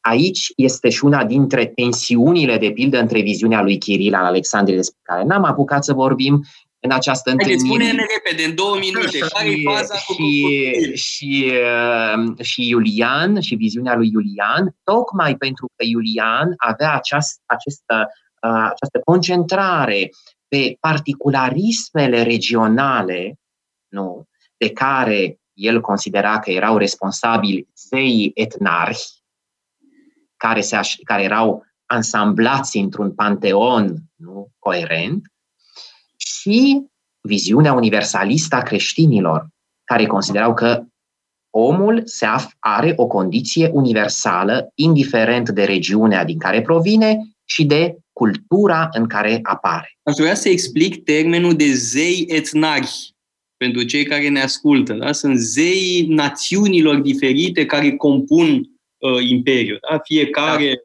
popor își are Dumnezeii lui și care își imprimă, își imprimă caracteristicile asupra naturii acelor uh, membrilor comunităților respective. Da, zi repede, care e faza cu Chiril? Nu, ceea ce vreau să vă spun este asta, era contrastul între universalism și particularism, Iulian fiind adeptul acestor particularisme regionale, etnice, uh, pe care le studia cu multă acribie Uh, și care contraveneau complet viziunii universaliste creștine. El respingea pretenția de universalitate a creștinismului, dar o, pre, o, o respingea nu doar pentru că... Dar nu cumva să arată grija lui față de popoarele pe care le conducea? Grija lui pentru fiecare etnie. Era un împărat grijuliu cu cei pe care îi conducea. Sigur, universa- pașaportul de universalitate îl dădea doar identitatea culturală, grecitatea culturală. Dincoace, pașaportul de universalitate îl dădea condiția umană. Da, bună distinție, foarte uh, bună distinție, interesant. Uh, Iulian era și din punctul acesta de vedere cumva un, uh, în contra tendinței timpului atunci. Pentru că eșecul politicii lui, proiectului lui, nu a fost doar un, un, un eșec raportat la creștinism, care i-a rezistat, sau, să spunem, un eșec pentru că a murit prea devreme. El nu a fost receptat așa cum se aștepta nici de cei la care el se aștepta să aibă o, Succes, uh, audiență. La, o audiență. Epis- uh, um, să spunem, episodul de ultimul său mare, mare episod, cel de la, din Antiohia, uh, a fost uh, absolut revelator pentru asta, pentru că acolo s-a, s-a creat o coliziune între păgânismul relaxat și oriental al antiohienilor și păgânismul rigorist, puritan. Și păgânismul rigorist spiritual al lui Iulian. Da, pentru că trebuie spus un lucru. Iulian este foarte ascetic. Uh, este un om de o mare rigoare uh, morală, da? Și atunci, asigur că un păgânism relaxat, uh, senzualist, da, respinge pe un adevărat puritan al păgânismului. Este diferența, să spunem, între Jean Calvin sau John Knox Uh, și curia romană în timpul renașterii. Mm. Tot creștinism, numai că uh, o cu tot o altă atitudine uh, spirituală. Da, s-ar putea scrie, cred, o, de către cineva talentat, o, o nouă piesă și, de ce nu, Uh, s-ar putea face o nouă epocă, puri, o nouă operă puritanii, avându-i personaje, ca personaje pe Iulian, o nouă apostatul, pe Grigore de Nazians și pe alții. da. um, de, mai e un aspect pe care uh, l-aș evoca, pentru că am tot țin cursuri despre noțiunea de patologie a puterii. De alminte o să reiau uh, cursul ăsta în curând. Uh, și cred că în cazul lui Iulian există o anumită patologie a puterii, uh, odată ajuns împărat, um, probabil e vorba de o reacție la uh, faptul că nu era aplaudat așa cum se aștepta. Uh, cred că asta explică o anumită fugă, cumva. Adică am evocat asta de mai multe ori și Bogdan Tătaru Cazaban și Razvan Ioan, expediția lui din Persia. Da? Este un episod destul de puțin rezonabil, da? cu atât mai mult cu cât avea și opțiunea uh, unei păci onorabile cu regele uh, Shapur uh, al Persiei. Al doilea. Uh, da, o, o mare figură de-al un mare uh, rege al uh, Persiei. Ori, uh, Iulian, uh, din perspectiva asta, pare nerezonabil Uh, așa cum spunea uh, Bogdan Tătaru Casaban, uh, Iulian, sigur, e o figură fascinantă, un om cultivat, un om onest, un om pios, are o mulțime de calități, dar cumva îi filează o lampă. Da? E ceva acolo, e o, o, o păsărică, da? Uh, și um, cred N-am spus asta, asta spui tu. nu, astea sunt cuvintele mele. Uh, trebuie spus pentru cei care ne ascultă, amândoi am fost ambasadori, uh, numai că uh, Bogdan Tătaru Cazavan e mult mai diplomat decât mine. Formulări, în expresii. Da, este um, un personaj exemplar din multe puncte de vedere, dar îi filează o lampă. Inclusiv expediția din Persia sau felul în care răspunde criticilor lui este într-un fel seducătoare maniera asta, dar nici nu e prea rezonabilă. Da? Este, în fond, e minunat să vezi un împărat care își dă o steneala să răspundă unor critici, în loc să îi bage la închisoare pe cei care îl critică. Da? El își bate capul să le răspundă într-un text uh, pe care îl adresează orașului. Uh, dar pe, pe care îl afișează, pe care îl afișează pe porțile Palatului Imperial Asta da. este și mai tare. I-a făcut asta. Exact, exact. Bun, uh, și cu toate astea, ceva ține la el de o anumită patologie a puterii. Da? Chiar și la el. Da? Chiar și în cazul lui, chiar, chiar un uh, filozof, uh, un om cu multe calități, poate să dezvolte uh, patologii ale puterii. Acum, suntem chiar pe final uh, de emisiune, văd că avem numai uh, încă uh, patru minute. Ehm, poate mai ai ceva de spus în încheiere? Ehm, Poate, Bogdan poate Răzvan vrea să ne spună ceva și închei eu. Cred că Așa. Trebuie în încheiere să-i mulțumim lui Bogdan Tătaru Cazaban pentru că a conturat atât de bine peisajul uh, din uh, epoca respectivă și ne-a arătat atât de bine care sunt personajele principale și uh, ce trăsături au avut și asta a arătat și relevanța studiului periodic Grigore de Nisa cu, din Nazians, pardon, Iulian Apostatu, ce relevanță au aceste figuri pentru dezbaterile din timpul nostru legate de individualism, universalism, legate de toleranță, de limitele toleranței și de uh, virtuțile revizionismului, până la urmă, uh, care sunt uh, sorții de izbândă. Riscurile, riscurile. Riscurile, riscurile inevitabile. Uh, mulțumesc mult, nu, nu, nu cu această intenție uh, te invitasem să, să, să spui ceva. Eu aș vrea să vă, să vă spun uh, și mai ales să spun celor care au binevoit să ne asculte că dacă vor, vor fi atenți la această carte și, desigur, la cărțile pe care noi le-am citat în ea, vor putea să descopere Uh, cu adevărat mari figuri intelectuale. Teme care sunt nu doar temele acelor vremuri, ci sunt și temele în parte ale vremurilor noastre. În funcție de identitățile pe care ni le asumăm. Și uh, aș spune că nu strică niciodată să plonjezi în cunoașterea unui moment istoric pentru cu intenția, cu, cu intenția onestă, nu de a-i vedea, așa cum spunea Răzvan Ioan, și virtuțile și carențele. Nu există, aș spune, o, o perspectivă integral favorabilă, așa cum nu poate să existe, pentru că vorbim despre oameni și despre contexte omenești, uh, o, o, o perspectivă integral negativă. Eu cred că ceea ce se poate învăța studiind cu adevărat aceste figuri este, aș spune, arta de a cunoaște istoria și de a o evoca și, nu, de, și desigur nu uh, in, uh, în intenția de a manipula fapt ceea ce istoria înseamnă. Uh, uh din păcate, multe dintre aceste echipuri s-au, s-au pretat la, au fost de fapt folosite în sens manipulator. Uh, ori ceea ce noi încercăm să, să, să invităm este tocmai uh, nu să facem tocmai Bogdan, mi se atrage atenția că nu mai avem timp, ni se taie macaroana. Uh, îți mulțumesc, vă mulțumesc amândurora foarte mult, uh, tuturor celor care au contribuit la acest volum extraordinar și mă aștept la o explozie de vânzări. Da, va fi o carte de patristică cumpărată fără îndoială uh, în mii de exemplare. Cel puțin asta nădăjduiesc. Uh, vă dau întâlnire săptămâna viitoare, uh, tot marți, la ora 1 la emisiunea Metope. Metope.